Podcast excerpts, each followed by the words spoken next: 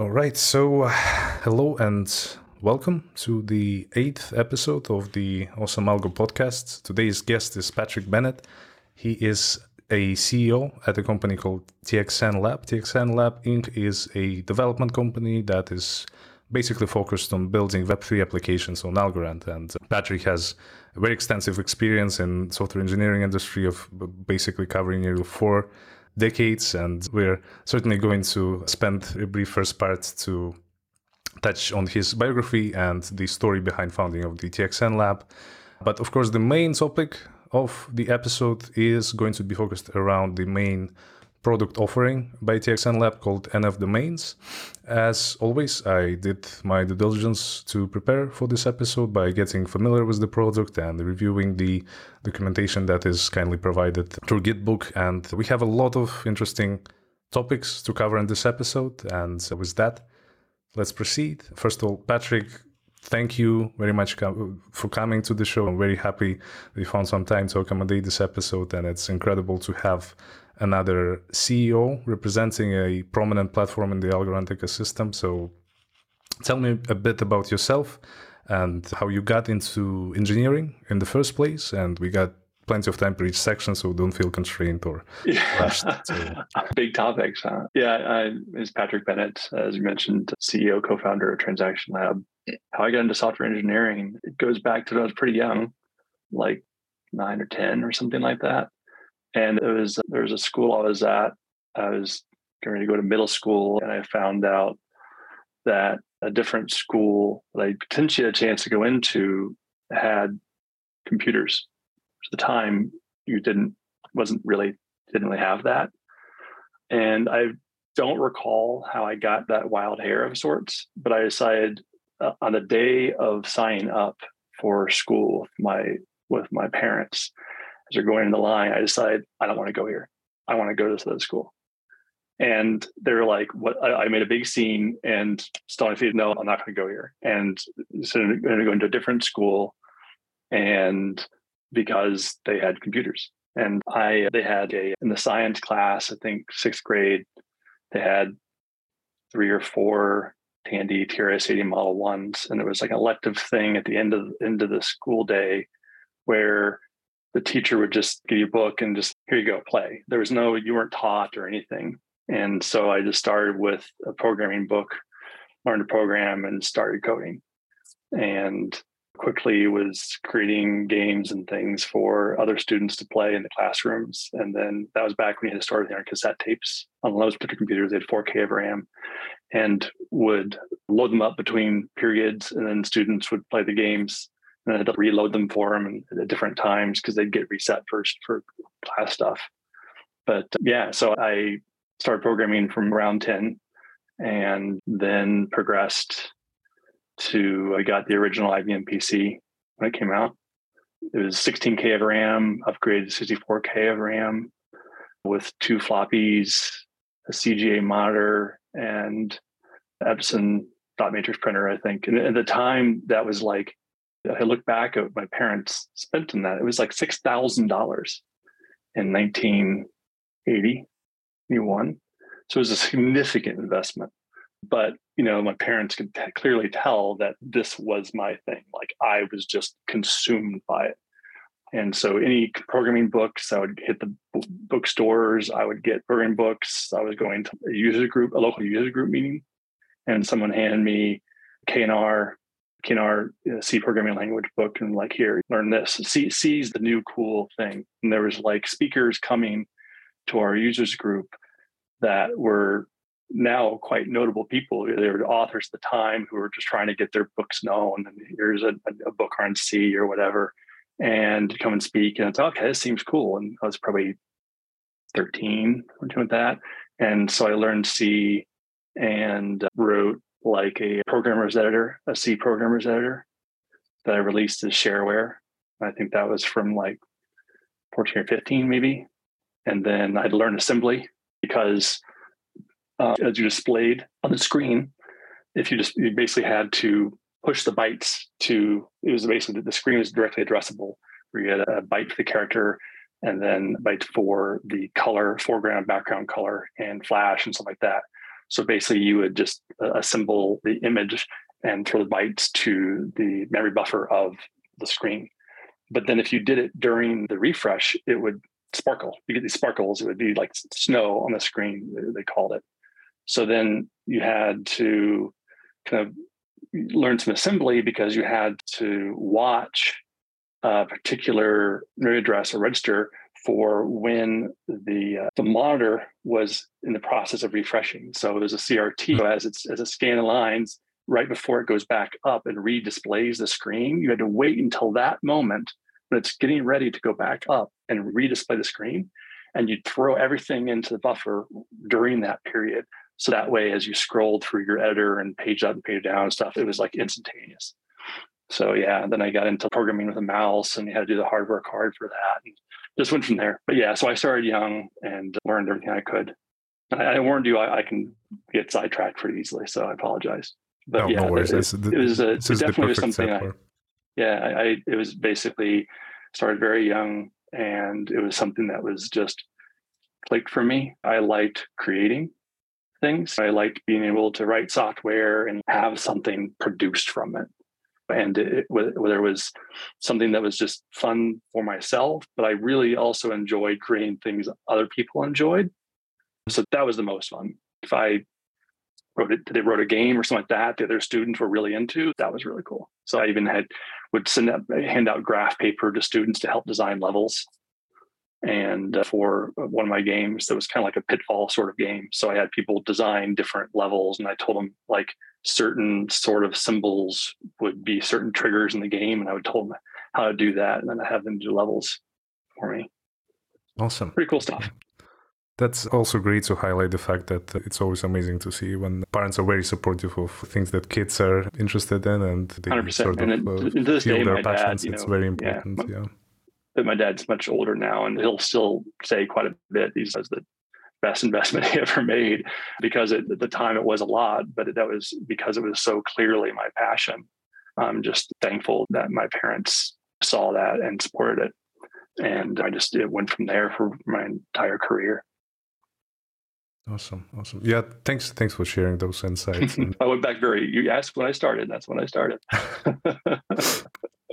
Going a bit further, I'd be also very interested to hear like your first exposure, or I guess your first fascination with distributed systems in general, because I think it's a useful prerequisite for blockchain systems. And after that, it would be great uh, to, to hear how you first got introduced to Algorand ecosystem and how. Yeah, to, to varying degrees, depending on what sort of development you do, you had to be exposed to to network uh, topologies and design to a certain extent pretty early on. Like one of the first things I wrote for a small print shop, this was in the early 80s, they would fax quotes to customers, and they were one of the few that would do it electronically.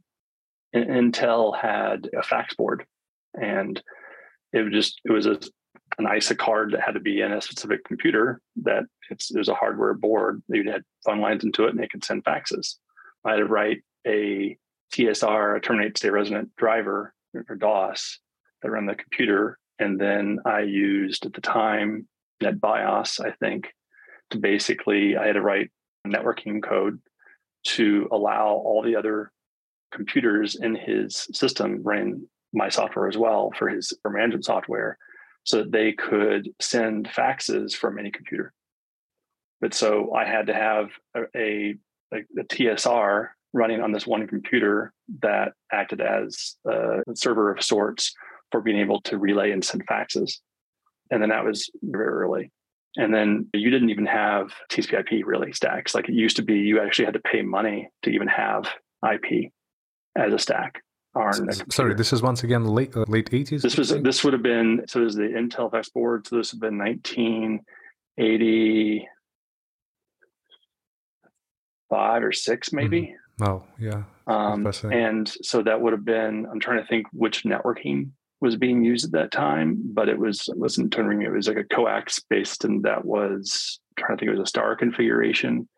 But basically, you had to connect all the computers in line, basically. And it was interesting, but that was very early on and having to do my own sort of network programming to a great extent. But then later on, I was I went into consulting, doing consulting for early on. It was the big thing, the big rage was client server databases. Then that's more you're really dealing with those protocols.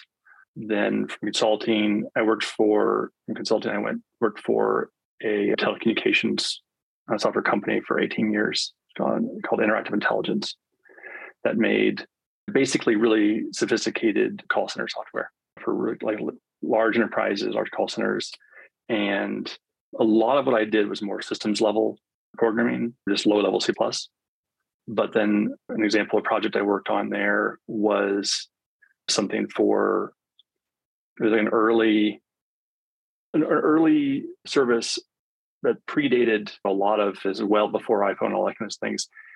And before you really even had necessarily good IP or on the phones, the first clients that were supported with this application, basically you would basically with a drag and drop environment create an interface and be able to push it out to mobile clients that and they could then interact with all of the company's backend tools. And so you could handle phone calls, all of that from your BlackBerry. So I ended up implementing TCP/IP effectively on top of BlackBerry data network, which was basically like pager based. So it, was, in, a sense, it's like the BlackBerry packet messages were almost more like treat, like UDP because they're not guaranteed. And then I had to implement a an IP retry and, sequencing mechanism on top of that, so that you could get reliable a reliable network on the, the, BlackBerry devices and be able to run like full applications on them with all data. And yeah, and then as far as our network services within our application, I've been done. I've been involved in network programming for a long time. So uh, that kind of goes. It falls in line with decentralized programming in general. It's just a lot of times it's a networking issue. I see. And I suppose after this uh, introduction, this also certainly leads us into, I guess, more specific topics of one particular application of distributed systems called blockchain. When we speak of blockchain, I guess it would be and to hear your first experience with Algorand in general. I know that NFD Domains was one of the winners of the grant from Algorand Foundation, and there was some significant support in that regard. And but I'm really curious to hear the story before that, like what led you to start uh, the TXN lab in general, and the decision making behind picking NFD Domains as your sort of first main uh, offering my first exposure to Algorand was I was going to a GopherCon uh, conference, which is a Go programming language conference. And I attend every single year. This was in San Diego that year, which I think was 2019. Maybe 2020. Yeah. It was like, I think it was 2019. And it was like late 2019. And usually I go like the day before. To, I, I, usually go to like this full day like classes, full day courses, and just find a topic before the conference. So I was there the night before that, and I was like, "What can I do?" And I was looking. I saw on Meetup.com there was a blockchain meetup, and there was a blockchain meetup for Algorand, and Jason Weathersby was there talking about. He ended up talking about Algorand, and it was a very small meetup. There was maybe like eleven people there. It was like a very Jason informal. From, uh, Devrel, Jason right? Weathersby. Yeah. He's the head of developer relations at, at Inc. And yeah, he was up there talking. He was uh, talking about Algorand, and I had at that time already. I think I was already running a Bitcoin node. I was already pretty familiar with Bitcoin. I was looking at Cosmos. Like Cosmos had a booth at GopherCon, for example. They're definitely they're courting Go developers because it's also written in Go. A lot of the chains are, and I think I already I think I already had some Cosmos swag or something I was carrying. I don't know, and so I went to that. I knew nothing about Algorand, never even heard of it.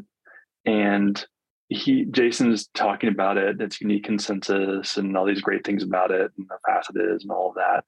And at the time, I didn't, I had, it was basically, it was coming, I was coming in cold. So I knew nothing about it. And to have like a, a slide deck where someone kind of walks through it, you're kind of like, okay. And so I listened to it, but I didn't really get any of it. I didn't it, just didn't register. But it kind of planted the seed that at least I was familiar and knew the word Algorand and could place it like, oh yeah, And so I want to say that I was working about the 40 minute commute each way at the, the big cloud company I was working at the time. And I would listen to podcasts on the way to and from work. And I remember listening to maybe Unchained, one of those. It's one of the podcasts where they talked to Silvio for a good amount of time. And Would it be it the Lex Fridman one? No, that, that, was, that was quite recently. This was in like 2019, mm-hmm. 2019, or, or maybe very early 2020. All right. And it was a really good ch- chat with, with Silvio where he actually went into detail about like partition attacks against Bitcoin. We kind of talked about the pros and cons of Bitcoin, what's not partition resistance and why. Talked about the consensus of Algorand and how that worked. And then the interviewers were technical and were asking kind of pointed technical questions about, oh, then couldn't they influence the blocks to, to influence the committee and this and this? And Silvio like, oh, no, no, no, no. And he went into full detail like as Silvio did. And it was a fantastic podcast. And I think that uh, listening to that and then having that kind of little earworm still from before where I had been to the meeting, I was like, you know what? I need to look at Algorand. And I think I was already running a Cosmos node at that time as well. And I loaded node, built it from source, started running it like the configuration, like in general, compared to other nodes and things to the Cosmos, like the setup and configuration of the Algorand node was like light years better than Cosmos. Like Cosmos, you had to find like the magic blog post and you'd go through three or four or five levels deep and find, oh, I need to add these particular IP addresses and nodes to this config file to bootstrap. Like they they changed and moved around. So it's like it was it took a little bit to get it up and running. Whereas for Algorand, the at least I felt the documentation was fantastic. There's some little things missing, but like overall, I got the node up and running very quickly. And then I wanted to learn more about okay, like I want to participate in consensus, so I, I can stake my algo right, algo and set a participation key. And so I set a participation key. Then I was like, how do I know I'm really participating? Right? Yeah, I have a participation key, but is it really working? I wanted to know. And it's, oh, like I was asking in the Discord. And at that time, it was very quiet. I was like active people there. And so I was asking, like, how does this work? How does this work? Or like, how do I know it's broadcast? How do I know it's proposing? And they would like, ah, oh, you check this. And I would grep the logs and I would see it as like, yeah, I don't trust it. Like just because my local machine says it proposed, did I actually propose? Did anyone else in the world see my proposal? Right. So then I started like digging into the code right? I wanted to figure it out. Okay, I want to like it's going through the code, went to the source, and each kind of question I asked, I usually would go through the source to try to answer it. And I ended up writing like code to fetch, look at all the blocks. I, I ran an archival node, so I would look at every single block and analyze it. And I would look to, to verify that the blocks that were actually proposed and stored did they match my expectations. Mm-hmm. Like, were my votes in that block? Were my proposals in that block? So if I proposed, am I seeing my proposals right?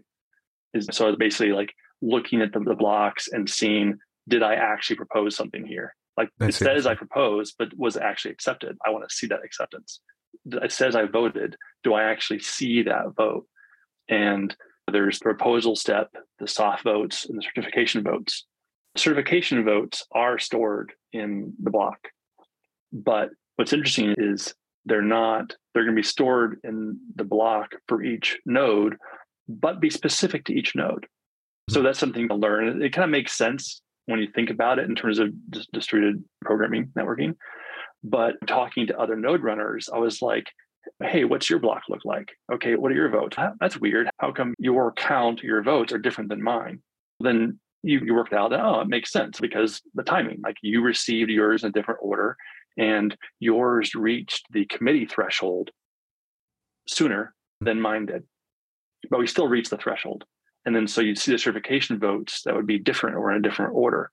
But just so it's a part of running my own node, participating, and wanting to answer all those questions, I dug deeper and deeper into it and just loved it. And then as the more I did that, the more other chains that I would either install or already were using started to look not so nice. And then I continued to do that. I can install and add an Avalanche node running for a while, and this was much later. And then the differences are quite stark. And it was not kind to Avalanche in terms of like Algorand just crushes it efficiency wise. I see. But, I, I yeah, wonder if any of those tools that you used to learn more about the consensus are something that uh, you eventually propagated with, with folks over Discord, or uh, because oh, I know oh, yeah, since 2019 there's, there's been quite a few tools uh, for monitoring the uh, the participation nodes, I believe. Yeah. But yeah, I can imagine the 2019 scene look drastically different. Yeah, so I didn't, I wasn't really into it like aggressively until I, I think my first algo purchase was March of 2020. So I, I want to say like me getting like really into it was probably February of 2020. Mm-hmm. And then from there, and then I forget, I run a Telegram channel as well. I forget when that one got started. But, but yeah, so I've been in, in it like aggressively since early 2020. Awesome. That that that's a very interesting insight, and uh, it's awesome to see that Silvio's uh, talks and lectures and podcast is an entry point for many people to the ecosystem. Because yeah, it is, and I, I try to convey that. I think at times it's it's hard to you know people need to be themselves, and it's, you can tell it's like you, it, you don't want Inc or anybody like kind of like forcing yeah. Silvio to doing all these things that just isn't really. He wants to research and and just let him be what he excels at that said, the times he does talk, a lot of times he's fantastic. He's very personable, very engaging, and typically explains things, you know, very well yeah. for, for some I mean, things his, his very, ability very to topics. make very complex and exotic cryptogra- cryptography explained in very simple terms or very simple references yeah. to economy or just general governance models is amazing. That's, I guess, certainly something that. Um, a good academician should, should, should strive for in especially in the domain of computer science but uh, so yeah I, I would like hint to the Algorand people sometimes i haven't done it lately just hey can you get him to talk at least once a month or something?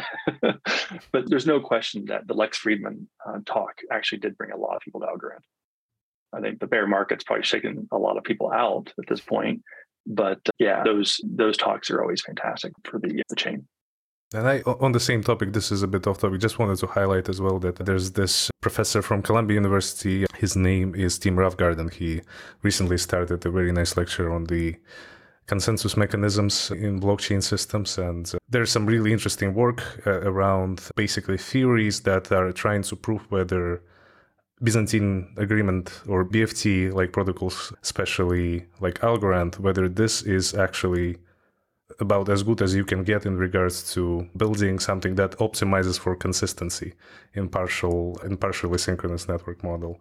And it, I, I, wouldn't be surprised if there, there would be some interesting research in the coming years that might prove that if you optimize for security and consistency, then you probably wouldn't want your network to be forked and you probably want to rely on public key encryption, uh, basically. So. Uh, yeah, 100%. I think that the kind of nuances of Algorand's no forking extends to quite a bit. Actually, it's not just the per block; it is even just the chain itself.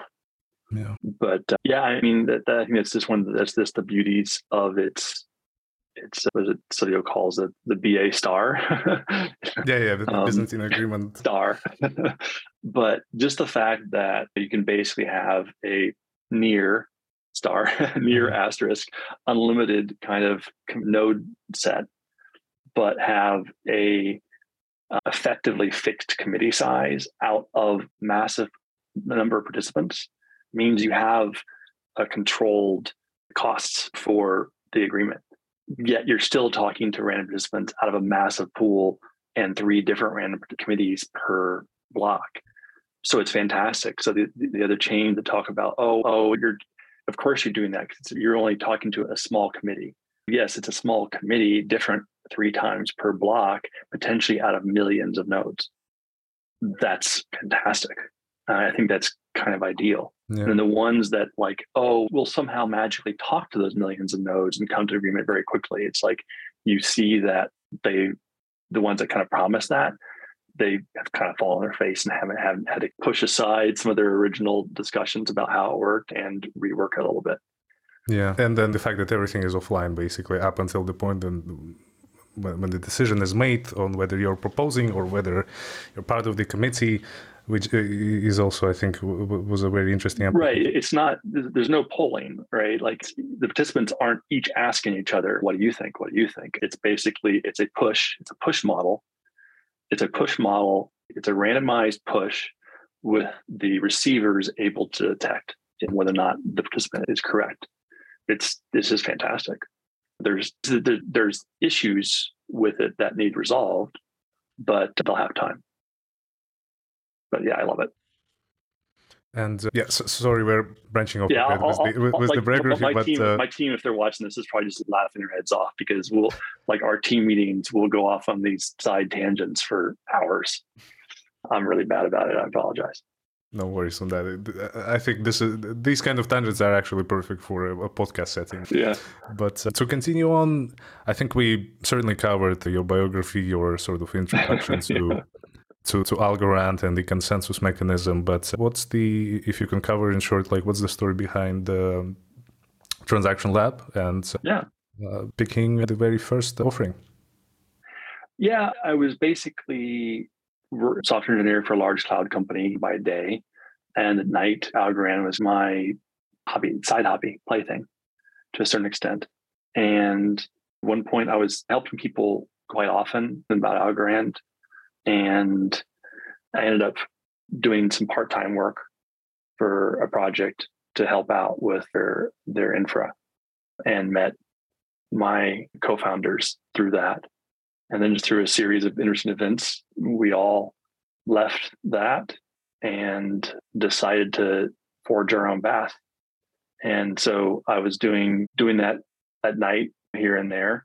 And then it's, you know what, I want to do this full time. Decided to start a new company with those guys and put in my notice the company and started the transaction lab. And then it was just like, okay, what are we going to do?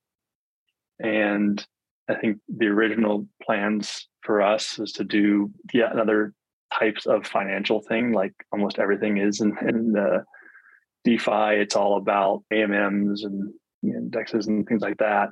And I think even at that time, we're like, it's already feeling like it's going to be a crowded market. And I think they're all just variants of each other. We should do something uh, different. And and did not have a naming service at the time. And it seemed perfect for it because I, I had an unstoppable domain at that time. I don't recall ever creating an ENS domain, uh, but I very quickly decided that unstoppable domain was unusable because just to, to pay five to twenty dollars just to update a field and it take 10 12 minutes I was like, this is just ridiculous. And they, they run on um, Matic, right? No, they're on Ethereum. Hmm. And then they moved uh, recently to, to Polygon, yeah. But that was because I think the on Ethereum is just is kind of unusable to cost so much to do anything with it. And Polygon has lots of issues too. I heard people like talking like a week just to move a coin between chains. It's ridiculous. They call, they build themselves as a layer two for Ethereum, but it's just a completely different chain. It's just kind of kind of ridiculous, I think. But Algorand, and it's come a long way since actually. It's had to kind of adapt as Algorand has improved the AVM. But the with transactions being just a thousand micro algo, zero zero one algo for a decent amount of operational compute that you can get for that is fantastic. So, you know, like with our current the current solution, the current tech that's being used for NFDs, you can update say four fields per transaction, and it's 0.001 algo, which right now is what three hundredths of a cent and 3.6 seconds guaranteed finality.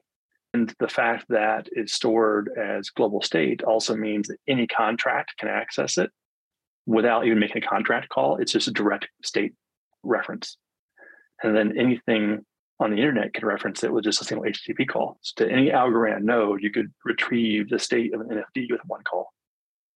So it's just all across the board between REST APIs, the way you access state of a contract, and the transaction speed and cost. It's, really nice for a naming service but it's a lot more than just a naming service. We can talk about that later. I see. Yeah, and I know that NFD also provides a, a public read-only API, so there's also a, it, very it's, nice. It's both. It, it's read-write, but it's write in the sense that it's still all the chain. But um, so uh, yeah, yeah, we you call the API, and then if you want to modify your NFD to the API, then all it will do is construct the transactions for you to sign to submit to a node to modify the NFD and mm-hmm. modify the NFD state via the contracts. But there's no you call an API and then we're like updating some database or whatever. It's all on chain. You know, so the, the entire API is a matter of either giving you cache data that's fed from the chain or providing you transactions to sign to update the chain.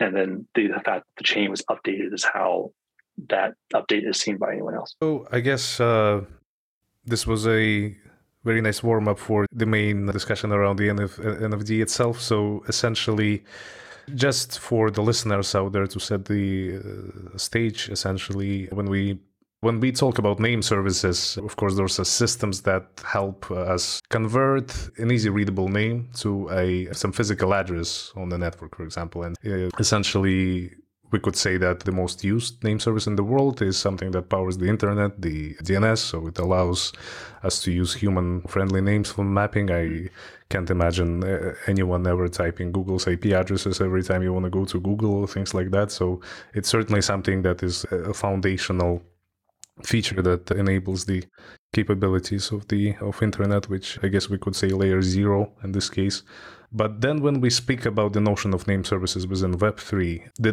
definition, of course, deviates. So if you could just set the stage for the main difference when we speak of the name services within the Web3 space. And yeah, I think. Yeah, go ahead. Yeah, there's a lot of, I don't know, misconceptions. There's a lot of misinformation from a lot of people as well about a lot of what these things are, at least today there's all these different services on completely different chains. And basically, there some of these services try to pattern themselves after DNS in terms of uh, like permission layers. So if you know in, in DNS, if you own the apple.com zone, that com TLD is to delegate the Apple zone to Apple servers and then if they have kind of subdomains of, that are either zone delegations or resource records off of that zone, the key is that apple.com in a sense can has complete total control of all those subdomains. And so it, you see some naming services, ENS, like ENS has the notion of subdomains, but the parent, in a sense, at any point in time, can basically completely rug the children. And it's also a rental model. So it's if you have a subdomain in ENS, your parent can expire, get taken over by someone else who rents it, and then basically render your subdomain inoperable. And you have no control over it. So it, it's like you have these things that they say there's kind of Web3 about you owning your data, but here's a case where you don't own your data. And so interesting that there's different naming services with different models that where they're trying to basically like, oh, let's take DNS and put it on the blockchain. And I think if you talk about Web three, it's just more about the user owning you owning your data. It's not Facebook owning your data or Google owning your data, or whatever. It's you own your data, and then you basically define what that data is and what you do or don't store there. And you could even have different identities, right? And so, at least for NFDs, that's the philosophy that you have user controlled and owned data that there is a discovery mechanism for the name. But then, even with segments, we're calling them segments, not subdomains, that it's still always wholly owned by that account holder, that owner. And whatever data you put there, whatever you choose to put there, you control and it's all publicly visible. It doesn't necessarily mean the data you put there might not be a link to something that is privacy preserving. So you could still potentially have, say, attestations with other services that provided like KYC or something like that could be proven independently, but in a secure way that you could link to your NFD, for example. But there's also times where you might want to have public information exposed in your NFD. And there's times where that's really useful, like for like NFT like project creators and things. Because you might want to say, yes, this is my NFT wallet. I'm Patrick Algo, or this is this is my NFT, these are my creations because I'm this artist. And here's all this public information so that I'm actually the real creator of these things. So I think providing that on chain discoverability and user controlled ownership is the key. And then you can put all kinds of things into it that open it up to the entire chain and even outside the chain because the chain is accessible just via the internet by anything or anyone. I think that's where it gets interesting. So it's a lot more than just a name to an address or an address to a name. Like that gives you the discovery, discoverability both directions. So the name could be like, I want to send, I want to find information about this name or send something to this name. The address is more there's activity on chain. And I can use the activity on chain to tie that back to some type of identity. And then what is defined with that identity is still controlled by that identity. And that could be anonymous. It could, it could be like I could create an NFD that has just a name and I put no public information in it at all on purpose but still have a lot of great use and utility for that. Like maybe it references one of my Twitter alts, right? That I'm still not, that's not doxed, but there could still be lots of use and utility there. And so I think that's really interesting that there's some models where the, the assumption is that you must have this fixed guaranteed identity tied back to KYC information. And I think the user should always be in complete control of that. And I should be able to have a like an NFD that's public if I want to make it public and very visible with full KYC. There's ways of validating that, either securely or not, depending, because you might want to be public. You might want to be a secure attestation that you can that someone could say, is this person KYC'd? I can check this, yes or KYC, but I don't really know their information. So you'll be able to do that. But I might also want to have an NFD where I have no identifying information, but I'm still able to participate in the ecosystem forward and reverse lookups. Right? So maybe I'm secretly a massive NFT whale. And you might see my purchases of glass half full algo, whatever. And but the thing is that can in some ways can be its own kind of I don't know, kind of social game in the sense you could see glass half full algo has bought all these entities. And like, who is this person? There might be no information in that other than the name. But it could still be really useful if I wanted to send algo to my glass half full algo, I could send it. Or I could see that, hey, I'm on the leaderboard, but no one would know who it was. But it's still it's still cool to be able to bring and surface that sort of user controlled mm-hmm. identity mm-hmm. as public or not as someone wants and still have it just all magically work. I love it. I know, like I said, I'll go on really weird tangents. I, am sorry. This this is great. Uh, like if uh, if time if there's any time constraints on your site, and uh, just let me know. But so far, I think we are pretty well in regards to the defining the introduction for for the NFD. And uh, I suppose since this was also one of the first name services in the Algorand ecosystem, a good scenario that it certainly covered out of the box, as you mentioned. I just wanted to highlight it as well. Is a common case when in the blockchain ecosystem you have multiple participants. They would like to exchange certain assets. They would like to exchange certain tokens and etc. And usually the critique for ecosystems that don't contain any name services is the fact that there's just a very long string which is your public key or public address. You've got to memorize it somehow or it's just something that is uh, well certainly not convenient to share every no, time yeah. and like i can 58 imagine characters is a lot yeah, to is, uh, is a lot to type in it's even and, a lot yeah, and so uh, I suppose one of the main cases for that was also the fact that NFDomains also cooperates a lot with different wallet services and other DeFi systems in the Algorand ecosystems in order to provide them access to essentially do the lookups for attached NFD aliases. In other words, a user could essentially eliminate this issue and the need to memorize this large public keys, right? You can go on NFDomains, you can get something from the marketplace, or you can mint an entirely new one if there's no such uh, NFD domain yet, and attach your wallet to it. And as Patrick just outlined, essentially, it's really up to you whether you want to make that alias uh, to be mapped to a specific wallet, or you, you don't have to do that if you don't want to. But if you want to have a utility and to use it for payments or etc., that this is also one of the cases that NFD domains are very helpful for. But uh, I guess to to go on a little bit in regards to I, I, think you also provided a, a, set of key features as well already. Yeah, so... there, there's some I should probably cover in more depth, but yeah, I kind of went all over the place.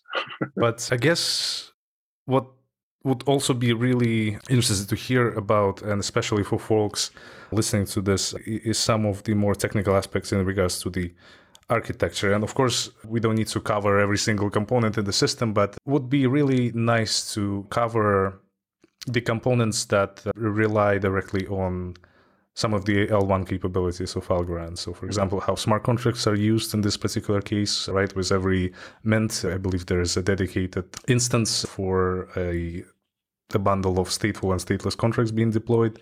And uh, basically, yeah, architecture specific to components that rely directly on the Algorand ecosystem. And this will lead us to also a follow up question on, which I think is at this point already very well covered by yourself, but you know, a question on why was Algorand chosen as a chain to power the platform. But yeah, if you could just briefly cover on that and yeah uh, so loosely and some of this stuff will change over time as i think with box storage coming soon then we'll probably transition some aspects of design to use boxes where appropriate.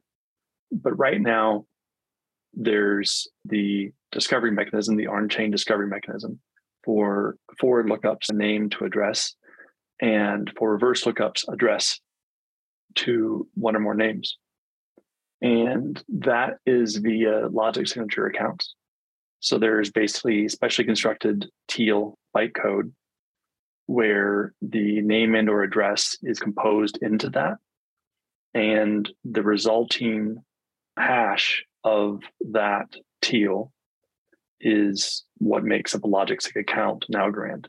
So that hashed code gives you a unique Algorand account address, and that account is opted into a NFD registry contract. And the local state of that LogicSig account contains a reference to the application ID of the NFD. So for a given name, there's a logic sig. So I look up Patrick.algo composed into this bytecode. So you can say there's even, I've got the code there, to do this all on chain, take this bytecode, replace these eight bytes, add these bytes at the end, hash it, look up the local state of the registry contract, get the application ID.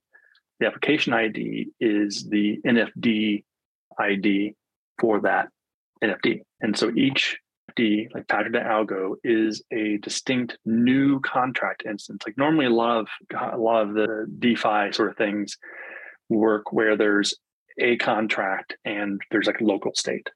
This is a case where every NFD is a completely new contract instance. And the benefit of that is the state, like that, once you have the application ID of say Patrick.algo, that'll never change. That's Patrick.algo is that ID. So you can just read its global state, and that's all of the state of Patrick.algo. And so the benefit of having distinct application is for one is prior to boxes is the only way to get a decent amount of storage by having a distinct um, application per NFD and by asking for the maximum number of keys, which you have to ask for upfront then you get eight eight kilobytes of storage max. So 64 keys, 128 bytes each key is the global state yeah. for a, a contract. And then the another benefit of it being its own contract is starting with AVM 1.0, I think TEAL5, then each contract also has an associated account.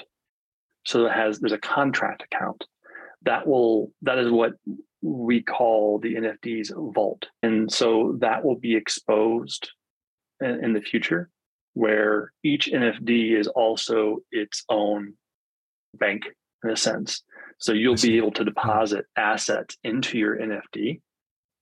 And technically, you'd be able to sell the NFD with all its assets. I see. So Mhm. you'd be able to load up your NFD and put thousands of NFTs or even coin into its vault. And you wouldn't have to opt in. Like it, it would also get away, it would also remove the opt in re- requirements. So you'd be able to kind of airdrop to into your vault without having to do any opt in procedures. Like it would auto opt in to you sending to it. And there'd be restrictions about you could have your vault locked or unlocked. If it's a locked vault, only you can send to it. If it's unlocked, you could allow certain participants- to kind of airdrop you. They would have to cover the minimum balance requirements when they up it in. So it's like someone couldn't Yeah. like spam you and make it so that your minimum balance requirement was really high. Like they Mhm. would have to pay for that. Then you'd be able to trans, you'd be able to sell that NFD, the NFD with all of its assets. And then there's other kind of cool things about that uh, vault account. The NFD also mints its own NFT. So the NFD creates an ARC19 NFT where the creator is that that vault. So if you go to the gallery view of your NFD and say creations, if you've never created an NFT in your life, it'll show there's a creation, and the creation will be the NFD's NFT because gallery shows all related accounts to your NFD. All the related accounts are the owner, the NFD's vault, and then any linked accounts that you have. So it'll automatically show its own creation as one of the creations for the NFD. And then that NFT it creates as you update your NFD, like you change your avatar or you change metadata, like you put your name or your email address, Twitter, Mhm. bio, whatever, then the meta, that metadata, the same as you'd get if you hit our API, is pinned to IPFS and the NFT is updated with that metadata. And so then the NFT is an ARC19 NFT, so that you will then see your NFD as a collectible in like your Pera wallet or any other wallet. I see. So it's em- em- embedded because you said it's uh, ARC19, right? So the metadata is then just parsed directly from that NFT in in, in most. Yeah, the, the, met, yeah the metadata Explorers. is all on IPFS, and then the image link within that metadata then is the image link of the IPFS Yeah. avatar or that you set. And the reason for that NFT, and then that NFT is completely owned and controlled by the NFD. So it's actually frozen into the buyer's account. And the act of you selling your NFD, the NFT moves with it into the new buyer's account. So the, intent of that is with contract state, it's not visible. If if I'm if I have some some global state of some contract somewhere that happens to reference my account, you don't see that. Like I, I wanted someone to be able to go into T Marketplace or their wallet and see I own this thing. Right. If I'm gonna I'm gonna buy this identity, I want to see that I actually own it outside of just this website. Right. And so by having that NFT that is also dynamic, then I can see that I own this thing. It becomes more tangible to have that. It, it took a lot of extra work to have that. But I think there's something to be said about being able to go into your wallet and see that you actually own this thing. And if it was just contract state, you wouldn't see that. And then there's even side benefits where Algo Explorer, they'll be adding additional NFD support soon. Like you can already look up an NFD by its name and go to its address and things like that in Algo Explorer. They'll be doing reverse address. So like the whole transactions, as you walk the blocks, you'll see the NFD names for all transactions soon. Oh wow. Okay. But um, one kind of fun benefit before they added NFT support formally, they indirectly already support NFTs without doing it, without aware, being aware, because the NFT asset name is the NFT. Mhm. So if you typed patrick.algo, you would go to its NFT. And you could see every that- every transaction associated with it. In, in Yeah, and then you'd see the NFT and transactions. yeah. You'd see, oh, where that got created. Oh, it got created by this account. You'd follow that. So you'd be able to work your way back up the spider web via that NFT. And you'd be able to see when that NFT is moves from account to account. You'll even be able to see ownership transfers. So it just checked a lot of boxes and it ended up being really useful. And then also, this is more lower level Algorand sort of stuff. One really useful thing about that NFT also is that in Teal, it's very easy and very cheap to check an asset balance, right? So if I want to say, does this sender, say someone's calling my contract, I could say, does that sender have asset X? Right. And you can use that as like a permissions model for one. So it could be like, does this sender have this one permissions key, which is an ASA? And if, if so, oh, then I'll give them these permissions or I'll let them make this contract call. You can use the NFD's NFT as a permission key. Right. So instead of having to like do all these weird re- on chain resolving, which you can do, you could con- reconstruct the logic sig in Teal and look it up and look to the logic, to the local state. But because of foreign arrays, you'd have to already know the answer to that question and pass those as foreign references. But what you can do is if you already know the asset ID of the NFD and verified that, you could pass the asset ID um, or have that coded in of an NFD and use that as permissions. So you could basically say, I want to have an allow list of NFDs that can send to me. So you could construct that allow see, list by just having a list of asset IDs. Because then you can check to see does the sender hold this asset? If they are, they're the owner of that NFD. So you could use the asset ID as a permissions token for allow listing NFDs without having to do any kind of on-chain lookups and still guarantee because that that NF that asset can only be it's frozen, it's default frozen with clawback. The clawback is to the NFD itself. The only place that token can be is either in the owner's account or inside the NFD's own vault. You could basically know either the NFD itself is calling you, literally, or the owner of that NFD is calling you if they held that asset. And That's- so, that- that- like, it's all these little things approach. that end up a ripple effect of of benefits. But to have all those pieces is a lot of work. But yeah, I think between the NFT, the NFT, the account, the fact that you have the global state, and the, and then the lookups, that's most of the architecture. The the fact that we had to buy up so much storage up front does make the NFDs very expensive as far as the minimum balance requirement. So it's almost like five algo hard carry cost just to exist. Uh, it's like when you buy the NFD, you'll see like that there's a couple transactions in the transaction. It's a pretty large transaction group. Yeah. So it's eight transactions plus five inner transactions for the mint, It's like third transaction or something. And one of the transactions is an independent transaction that's a five algo payout. And what you're really doing is you're paying to like this admin account that then pays the MBR requirements of the logic SIG and the NFD. And the logic SIG is one algo for each because I bought up all 16 local state keys for those. And then for the NFD, it's all 64 byte keys. So it ends up being just under five algo raw carry cost. And then boxes, if I transition and do a hybrid approach of state plus boxes, then maybe I can knock off maybe three algo. So we'll see. I'm very curious to, to see how you guys are going to also uh, apply box storage once it's available. I, I actually thought it's something that they announced along with the state proofs recently, and this is, this is already. So box storage is not out yet. It's in Mm. you, it's in the, a branch. You can download it and develop against it locally, but it's not been pushed out Oh, I see, I to see. Bay- Betanet yet. I think they definitely want to pound their chest about it at Decipher. I think one way or another they'll be talking about boxes at Decipher a lot, and I would think bare minimum it's probably at least in Betanet.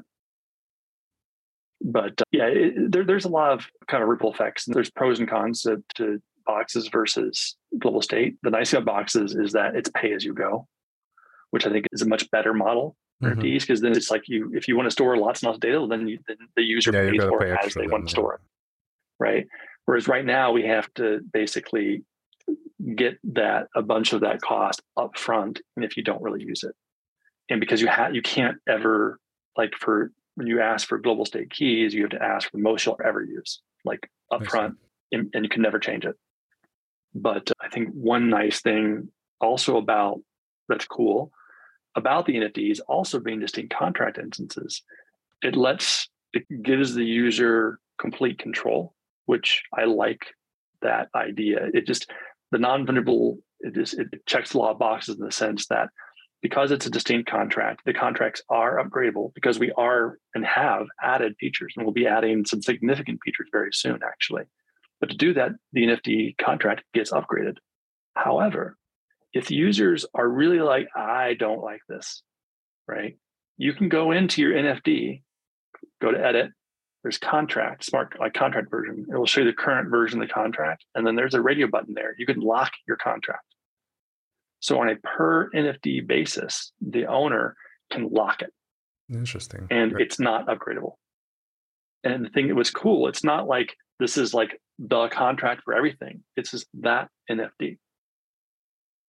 So, So, so does it mean that every upgrade to the contracts essentially would still require an approval from the owner, essentially, if they locked it. if, if they locked it? Okay, I see. I Right. see. So it really comes more because like I've known for some time, like there's things even as I developed it, there was new features that came out for I like the support for inner transactions. So before we went live, I'm like, okay, this fix like right now, I, it was like a three stage claim process because it had a mint, I had to to mint the contract, and you couldn't know what because in order to fund the vault, you had to know what the vault account was. Well, you couldn't know what the vault account was until the application itself was actually created. So you had to cre- create the NFD, uh, submit that transaction. Then, okay, what application ID is it? Okay, now I can submit and do this. As a part of T- a TEAL5, I think, maybe TEAL6, then you had inner transactions and the ability to create an application in one transaction as a part of a group. And then later in that same group, reference what the created application ID was, fund that application via another contract. So another they call this trampolining. So a second contract then has to send funds to the account that was just created in a transaction. Then it can make inner-transaction calls to that contract. And hmm. before we went mainnet, before we went to live, I like had to redo the whole minting process to support inner-transactions and make it so it was just a big transaction group to mint and then another one to claim, which is really just like taking ownership of the NFD and stuff. I knew that like things like box storage would come in as well. And I knew there's features that we're going to release, like the vault support and segment support that are upgrades.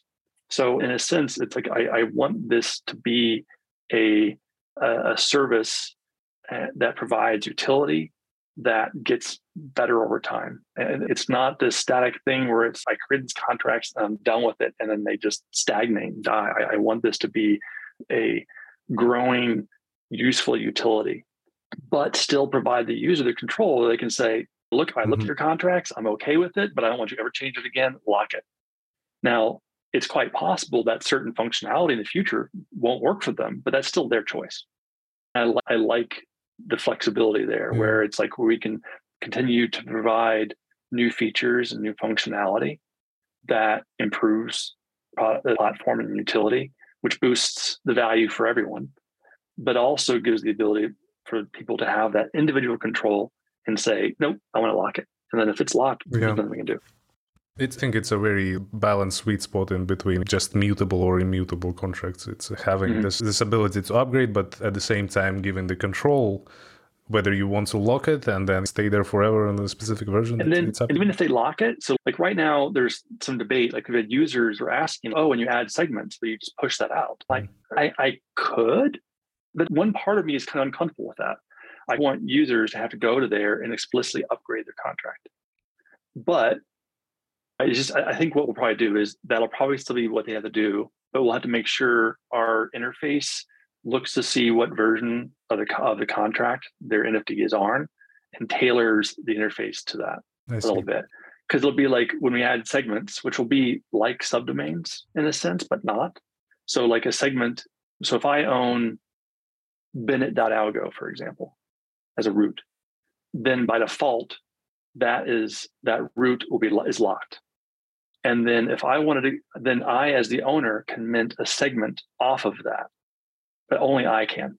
So I could then mint patrick.bennett.algo off of bennett.algo.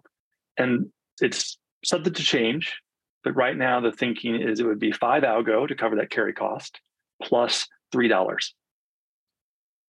So it would be three dollars plus five algo for me to mint patrick.bennett.algo. Now, once patrick.bennett.algo exists, is completely standalone, completely self-sovereign. It has like Bennett.algo has a zero control over it. And so that could then be resold or repurposed, however. So if there was an organization that wanted to control their root, then they would never unlock it. They would leave it locked, and then it comes down to just key control, which, which is all, all crypto usually is key control. And that could be multi-sig. There's lots of things, ways of doing that. They could do rekeying tricks, but they could then control those. And they could even, what's cool is because ownership and linkage is independent. So you could have custodial accounts for your organization, mint those, keep your NFT locked, control and own all those NFTs, but have independent accounts for your users for keys with keys that they control that get that they link into the NFT. So you only one time have the two party transaction sign. And then now that NFT could still be owned by the organization or application or service, yet be associated with activity of the user's controlled account. I see.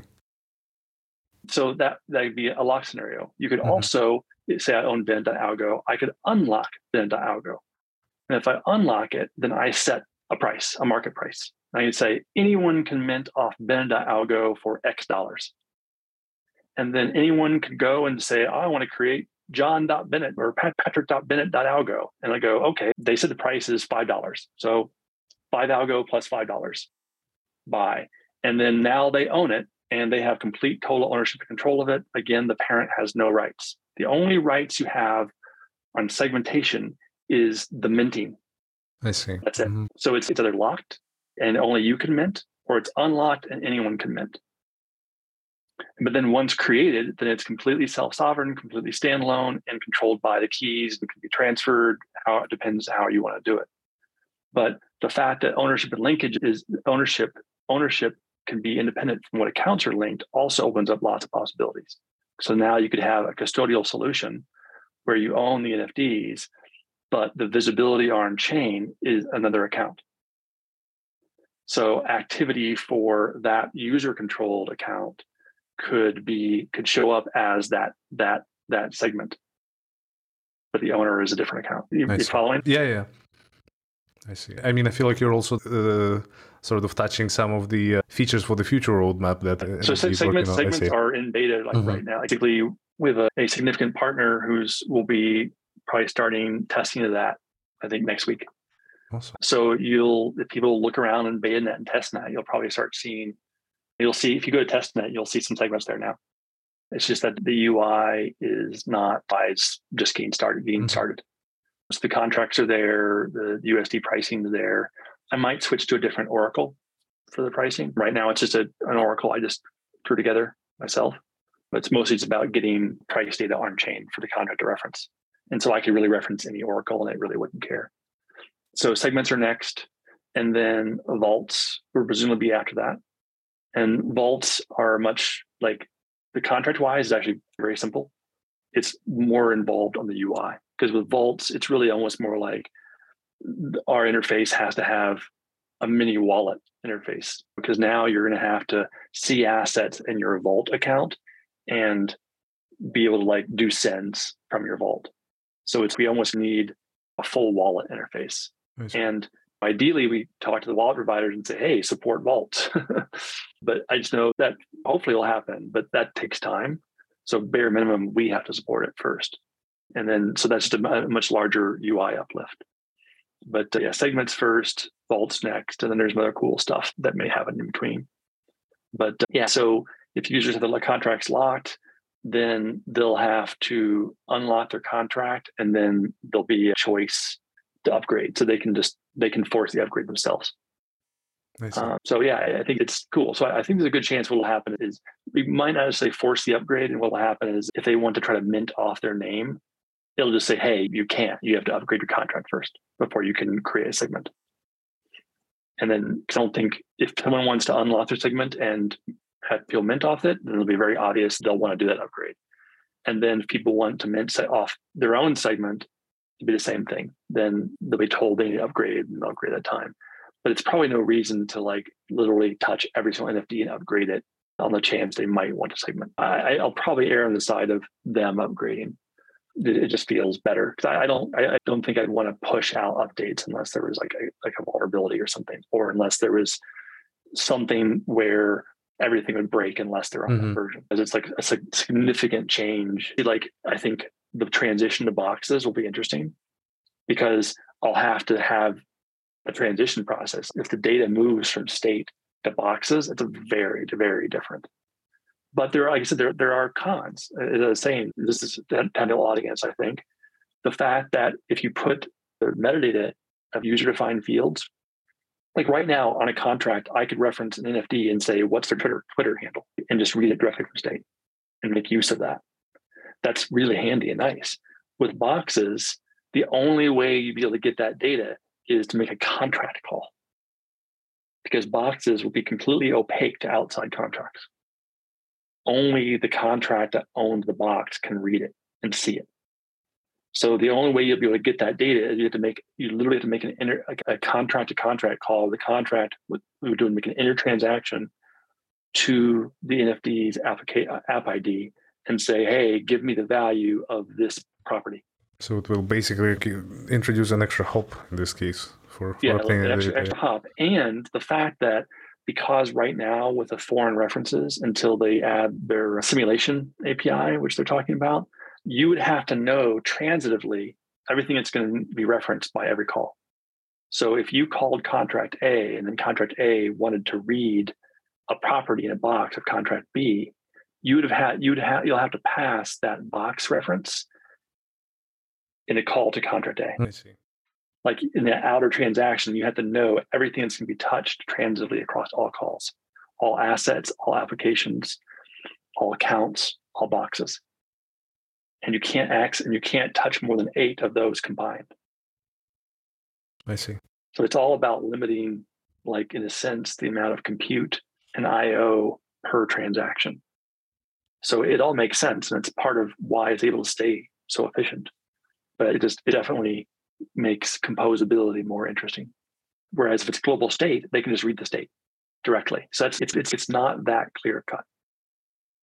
Maybe it could be something like a basic model versus, but yeah, once again, linking to the fact that it's probably going to be needed and useful only for the folks who actually want to bundle a bunch of extra information there that can't yeah. just fit into the global state. So yeah, maybe it's like the transition itself maybe is also could be invoked or initiated by the user. If you really want, mm, please go ahead. You can switch to this new new mode that will essentially give you more data, but you got to pay extra, and that's. Well, I talked. It'll, it'll be interesting because segments I think will be pretty cheap and at, at significant scale, even three dollars is it's expensive, but like for normal individual things, it's quite cheap. But there's one project to talk to that it could be pretty pretty cool. I think that the thought is potentially using these segments as they could be used as uh, they could be used as profiles mm. for services. They could use this as service specific profiles. So now you could actually have preferences for that service stored with an NFT specific to that service for that account for that user. And it's automatically portable preferences in a sense across all your devices automatically, but all on chain. It's not my using the Firefox sync service or the Chrome sync or this, whatever, to, to sync your cookies or this, whatever. It's like there's none of that. It's it would just be potentially a link to IPFS that service pins and then updates in your NFT, or potentially just stores right in the NFT. If it's not, if it's sensitive information, the service could store it in IPFS, link the IPFS content ID in the NFT, and then it could be encrypted um, with something shared between the user and the service. Mm. Or if, if, it's okay to be public, like it's, oh, I, I want dark mode or something like that. Like, I don't think anyone's going to care that you like dark mode. So you could have just some JSON just put right in the metadata of your NFT that says, these are my UI preferences. And then just the act of you connecting with an account at all, it can, I connected this account. Oh, is linked to this NFT, which is a segment of my service. I'll pull its preferences from that. And so just the act of you connecting your wallet, you automatically get all your preferences and settings specific to that service via the service specific NFT. Yeah, that that's, that sounds like a very suitable use case for this, actually. Yeah. yeah. and then you could even use that as a a model for subscriptions. If you had subscription based services, now you could use that as kind of like the getting past the bouncer at the door. Hmm. And then, in a sense, the vault could also act as a, a mechanism for payout of usage tokens for the service or something. So I think there's some pretty cool stuff there. I see. A lot of there's a lot of alpha in there for a lot of different things. I think to like for the most of the folks who were already familiar with NFD, I think you certainly did expand the horizon in regards to the set of features that are available and set of features that are about to be planned. But just uh, one thing, uh, we're going really long. Sure. One thing I do want to touch on that I would like to see more use of, and it's not quite, I would have expected to be a lot more prevalent. It's not there quite yet, is NFT projects. Really, like uh, tons of them all have NFTs, but a lot of them haven't put anything into them. Fill it out, put an avatar that's one of their your actual NFTs, preferably a verified, because you know we do we'll verify you actually own the NFT. Pick one out that they like, keep it, use that as their avatar. Set a banner, v- verify, verify your Twitter because mm. people know your Twitter account. If this particular artist, this your project, they know your Twitter. Verify that. Verify those socials and the NFT. Link all the creator accounts, and then that way, the marketplaces that support NFT, which is a lot of them, and more are coming with very good NFT support. Like if you go to NFT Explorer, if that's linked, you're not going to see just an address, just a single address for the creator of the NFT. You'll see the NFT. And where that's really important is because all these different marketplaces are, have their own, they're maintaining their own databases of collections and creators. And so they'll be like, oh, this wallet is Goanna. This wallet is State Poofs and they'll have like name this is a verified thing but they're maintaining all of that then the issue is it, they don't they're not they can't always all keep track keep yeah. consistent. Yeah exactly. And so i should be able to go and see an nft that gets listed on marketplace and they go oh that's a, a mingo or whatever. And it could be a fraud. And if you're just showing the creator address you don't know right? Unless that marketplace has already done the verification.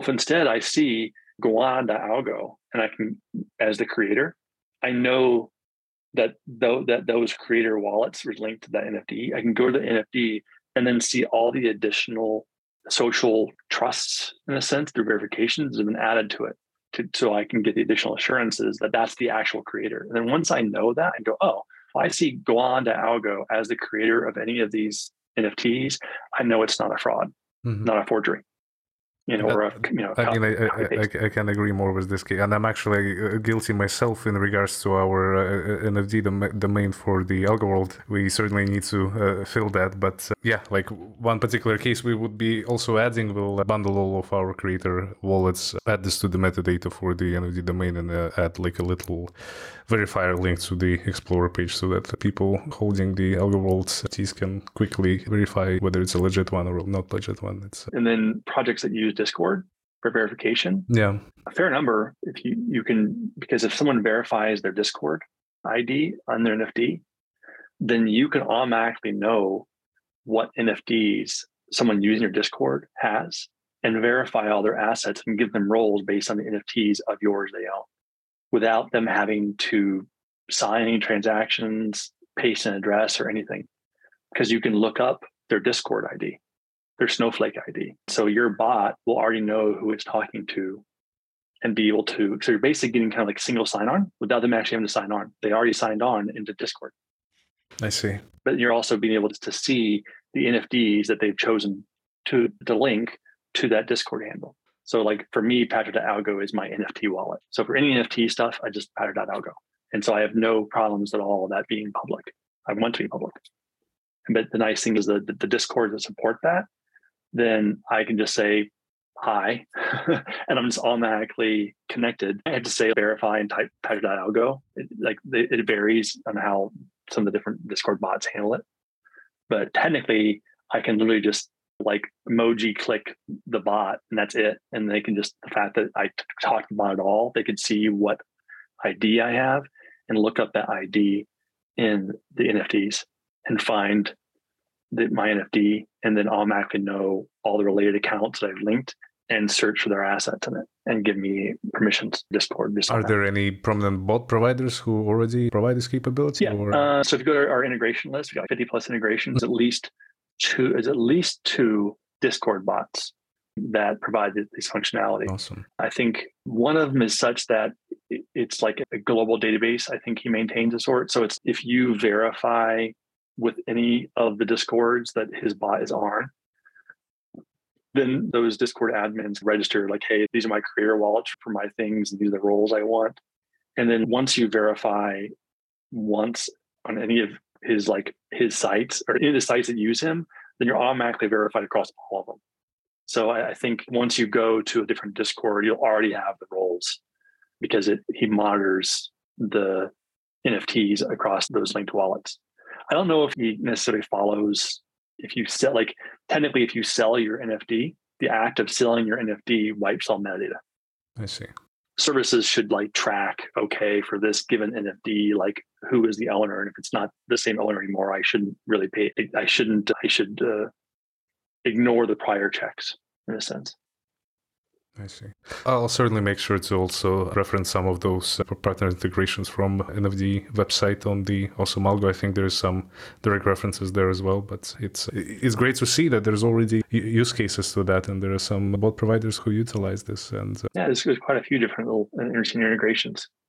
And I think yeah, if you go to our docs, there's like integrations link that lists all of them, and I think we have the same integrations listed. There's an integrations channel on our Discord that lists the same For ones. the listeners out there, all of this information and the links would be provided in this description after the episode. But Patrick, to proceed, and I would love to go on any particular topic uh, in detail to this extent, but I think for the sake uh, of time, and yeah. we're going over time a bit, but uh, there's still one final question I just wanted to clarify in regards to the NFD, and then we will move on to the final question for the episode. But that particular question, and I will generalize it for the sake of time. So initially, I wanted to ask on examples of um, the most notable challenges while implementing the platform, but uh, you could still mention it if you want. But paraphrase it, I'd say if you look at the entire development journey so far in regards to the NFD as a platform, we've been mostly talking about the things that were leveraged from the L1 on Algorand, such as smart contracts. There was stateful,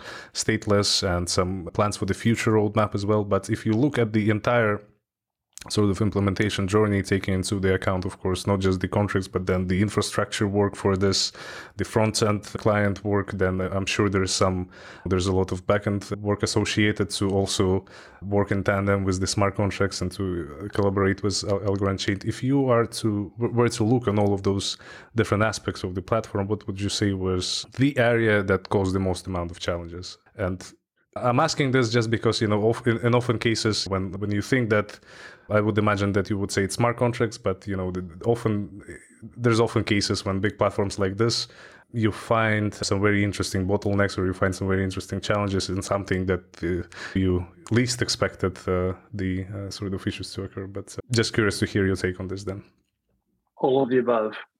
It's to have to have a service that have I think our app is one of the, the best out there. It performed extremely well. It worked extremely well on on mobile devices. It there it every different resolution it scales and adjusts very well. Our resolutions, my UI guys have done an amazing job there. That's a lot of work. So to have a performant app that works across mobile and desktop, across many wallets, that is it's kind of interesting. It's an interesting challenge that a lot of traditional sort of websites, like you you log in and you mm-hmm. have like session management that we have no login. There's no login. There's no session management. It's like completely public. Like the API that we have is the API our UI uses. So the mechanisms for gating like state transitions in a mm-hmm. sense, all the chain. So it's just a very different kind of model in the sense where if you say, I want to change this NFD, and then the UI, it's all local, you're changing fields, and you say update, then that just asks our API, like, hey, we have a really nice API. It's use people don't have to use it, they can make direct contract calls, but you can just do an HTTP put or an HTTP patch. So if you do a put, then if I fetched an NFD, here's a JSON of the internal user defined verified properties. I can do a put and say, here's the user defined properties. And you could have changed, you could have added five fields, changed two, deleted one.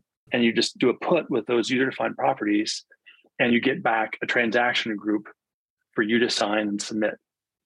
So what happens is that the API just returns back transactions. We pop it to whatever wallet you're using. You sign and submit that. And then the back end is completely oblivious. The back end doesn't know that you signed or submitted anything. Right? You just hear some transactions and they they could sign them, or someone could have gone to a goal command line and done a goal app call and call the contract themselves from their own node. The key is that the changes happen on the chain. So we have a backend block watcher that watches every block on chain and it keeps track of where it leaves off. If it gets shut down, there's deploys or whatever mm-hmm. goes wrong, and it'll always start where it left off. And it reads every transaction and goes, "Oh, here's an, here an NFT was created. I'll I'll start watching that one. Oh, here an NFT was called to update prop metadata. Okay, mm-hmm. what got changed? And so the only way it, the platform or backend for our caches and all that kind of things knows that anything changed is because the blockchain changed. However, it changed. So it's a very kind of different model. It's not like traditional web apps yeah. where you're talking to a backend service and then it writes to a database. And then there's different caches and event buses and stuff like that. And in this case, the database, in a sense, it's blockchain. Now, we have a database that feeds our public API because it, it's people need millisecond access to fetch things if they want to use the API. That's fed from different database, but that database only ever gets updated because the blockchain got updated. So it's kind of a very different sort of model. And the normal sort of things that you would use for DOS attacks and DOS preventions and that sort of stuff, you don't really have. In a sense, you're it becomes the chain. Yeah. So it's yeah, I don't care if I have a bunch of transactions that you don't submit. If you want to change something, you submit, you change the chain, and the chain will get you. Now I could then have like rate limits and things for my API, and I can try to prevent things that way. But in terms of normal sort of restrictions, it is it, it, those restrictions are into becoming things on the chain. So it's a matter of pushing. Oh, I want to be able to send a message to this user or whatever. In some ways, to do that ends up just being a contract call that we see, and you use the chain as that discovery mechanism. And so that's a different model. But then it's just in general having when you have a kind of an infra level, a kind of a key infrastructure service that lots of different things want to use in different ways, then that also requires a much more robust infrastructure to be able to perform well. So then you have a global CDN, you have very efficient infrastructure services because whereas like for wallet providers, it's like I'd like them to use the on chain. If you look at our integration docs and be like, hey, for sending algo, just read it from on chain, please. but you know, a lot of times for doing reverse lookups and all that kind of things, like hitting the Algorand node to do that would be very painful. So, you know, I think for doing reverse lookups, just hit our API, right? And it'll be very fast. But at the same time, for doing like financial sends, you can trust but verify. mm-hmm. So it's like one of those things where it's use the API, but also do it on chain or just do it all on chain. Because at least for that stuff, on chain is actually still quite efficient, particularly if you already know the application ID and like you had that stored, like, oh, this is the application ID I transact with. You could always fetch like its current state with one call to any Algorand node. Yeah. And any Algorand node would always be the current state. And there's a bunch of nodes, including ones that are free and public at the moment. And uh... exactly, yeah, yeah. You've Algo Explorer, PureStake, Algo Node nodes kind of come out of nowhere and is doing really well. That they they run they do a really good job with their nodes.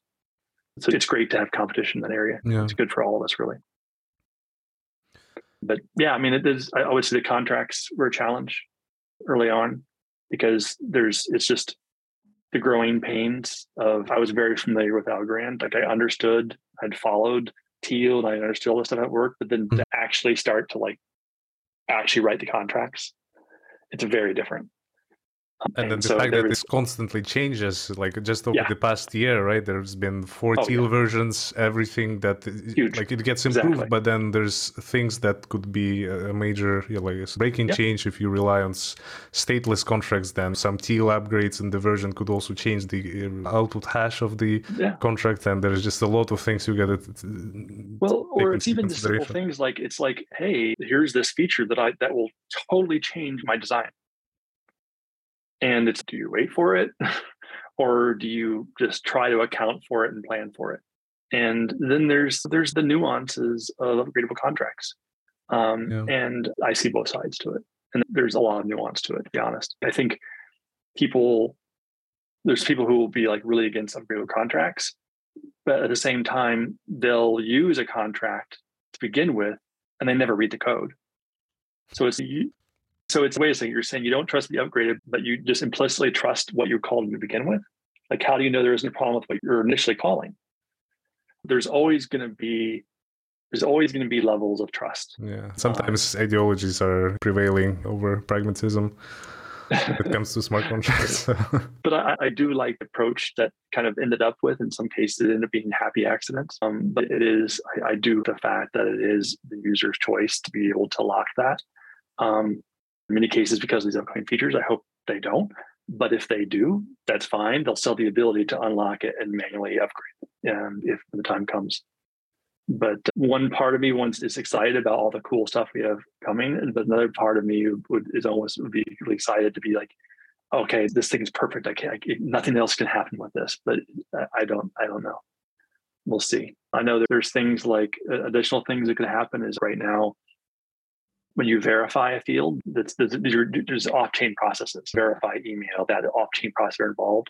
We're acting as kind of the trust agent in that verification process. So in the future, what I would love to see are good centralized oracles mm. that support off-chain services in a decentralized way. So it's okay, here's this node software. Like I could even write, here's a verification for doing Twitter or email or whatever and had that be as an add-on to a chainlink type of service.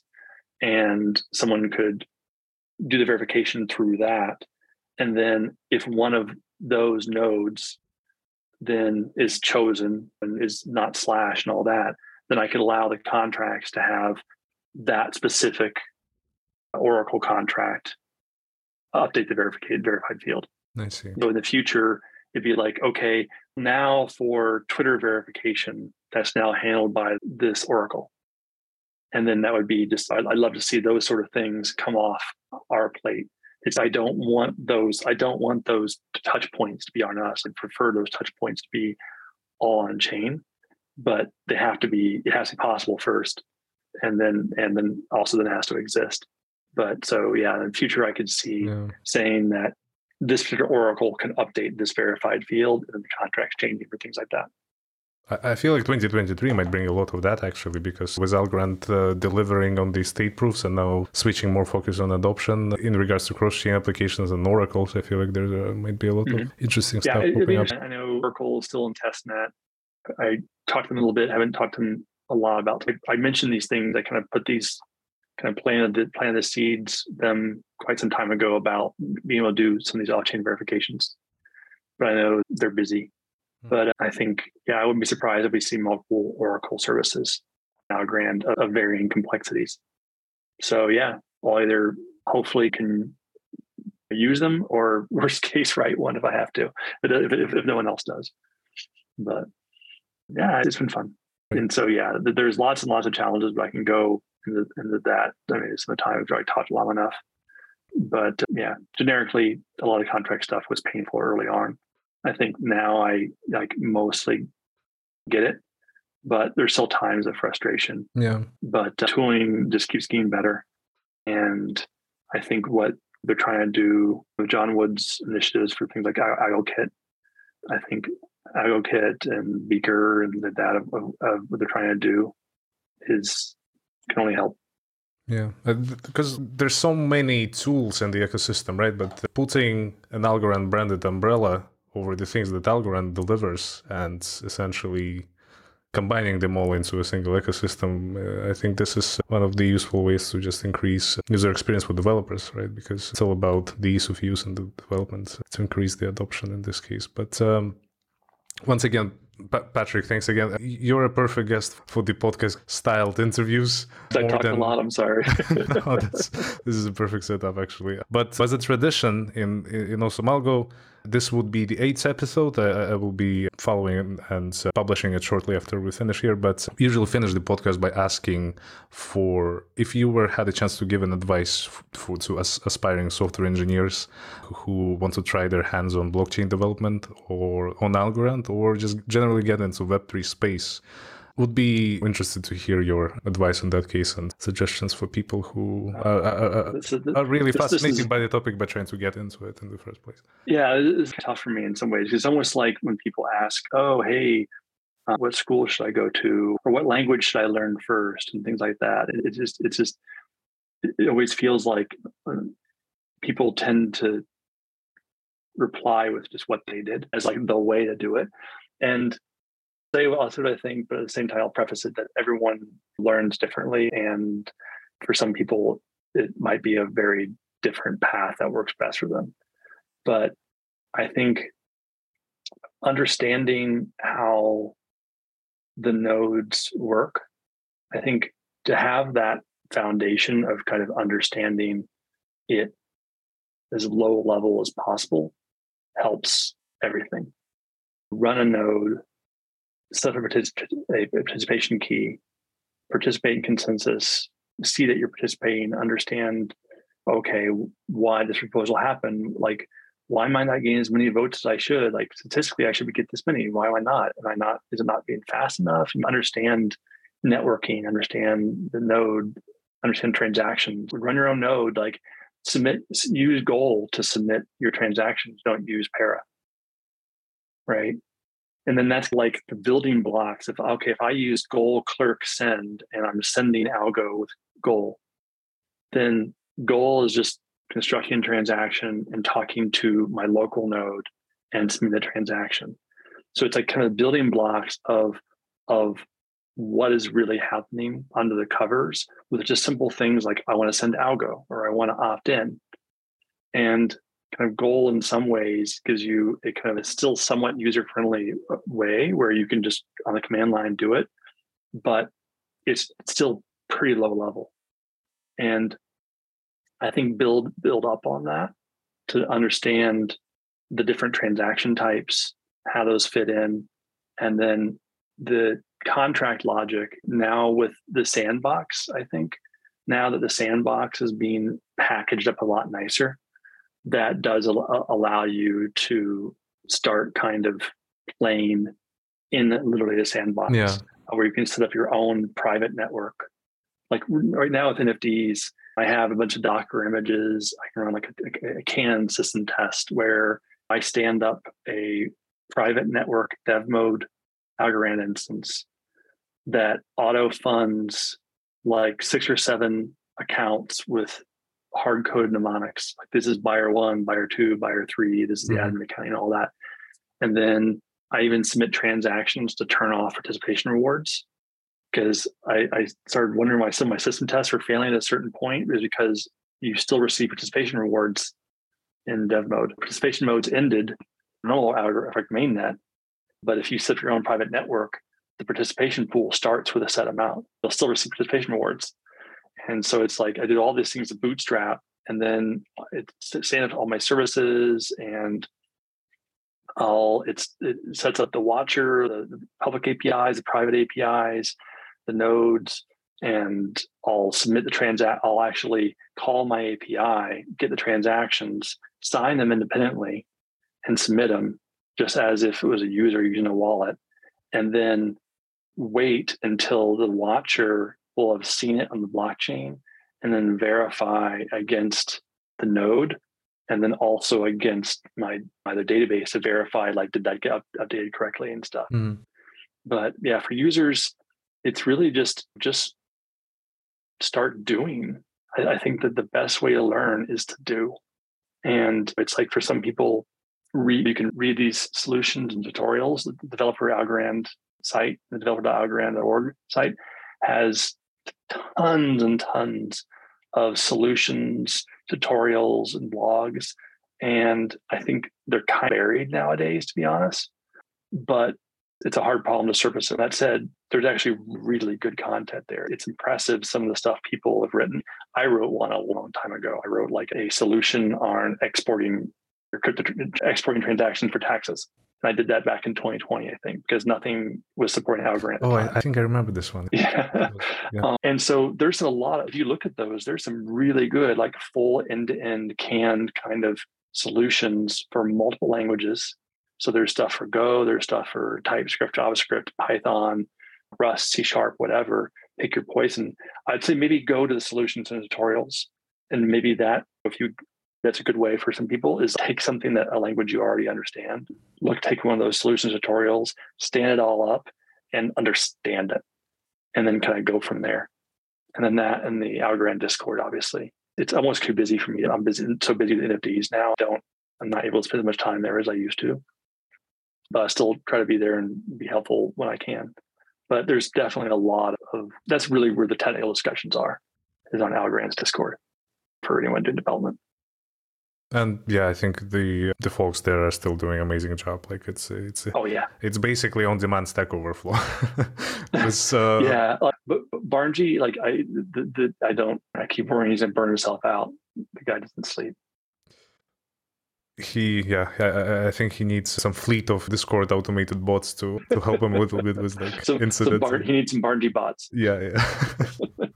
but yeah, he's uh, just to give a shout out to him. He's doing a stellar job there as well. But, yeah, no, everything's great, and, and, it's great to see more engagement. It wasn't there at all in the past, like zero, basically. And early on, it was Jason Weathersby and Fabrice a lot of times in the Discord answering questions. Fabrice is one of the cryptographers of the foundation. He's pretty hardcore, yeah. yeah, he's you know, amazing. He's on paper he's involved in. He's fantastic and he was like helping with almost like day to day like infrastructure stuff. I think thankfully they they're letting him focus solely on what is his core, yeah. what he's working on. But now there's a lot of additional people. The DevRel team's hired. You've got Nolan and Margie and what Monopoly Joe, I think, the mm-hmm. foundation. Mm-hmm you have Stefan now with the ARC manager. There's just they're adding a lot more staff that's direct and engaged, and you're having also some direct developer engagement, which I think is fantastic to see. I, have been on the other end. I know how awkward it can be as a developer to be customer facing in some cases. It yeah. can be kind of awkward, but it, it is really great to see people like John Jannotti in some of the channels and engaged.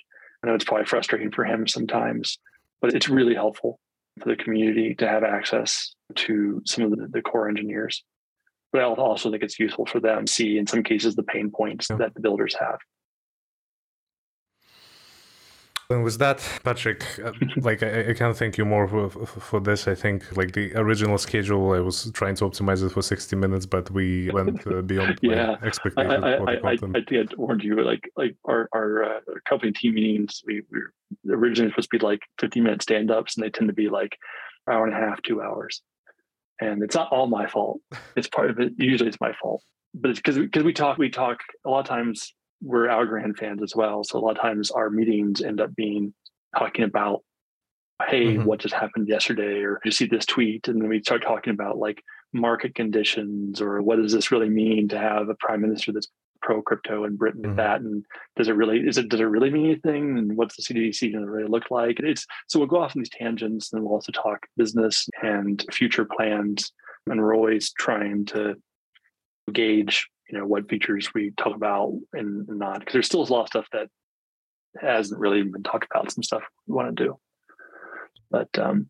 I'd be more than happy to have you at some point after you guys are going to release the features that you highlighted in the future roadmap. But aside yeah, from that, uh, segments hopefully segments will hopefully be certainly live. I mean, they're like I said, they're live now for kind of private beta mm-hmm. of sorts but they'll be more exposed and ho- hopefully completely public, hopefully by end of year.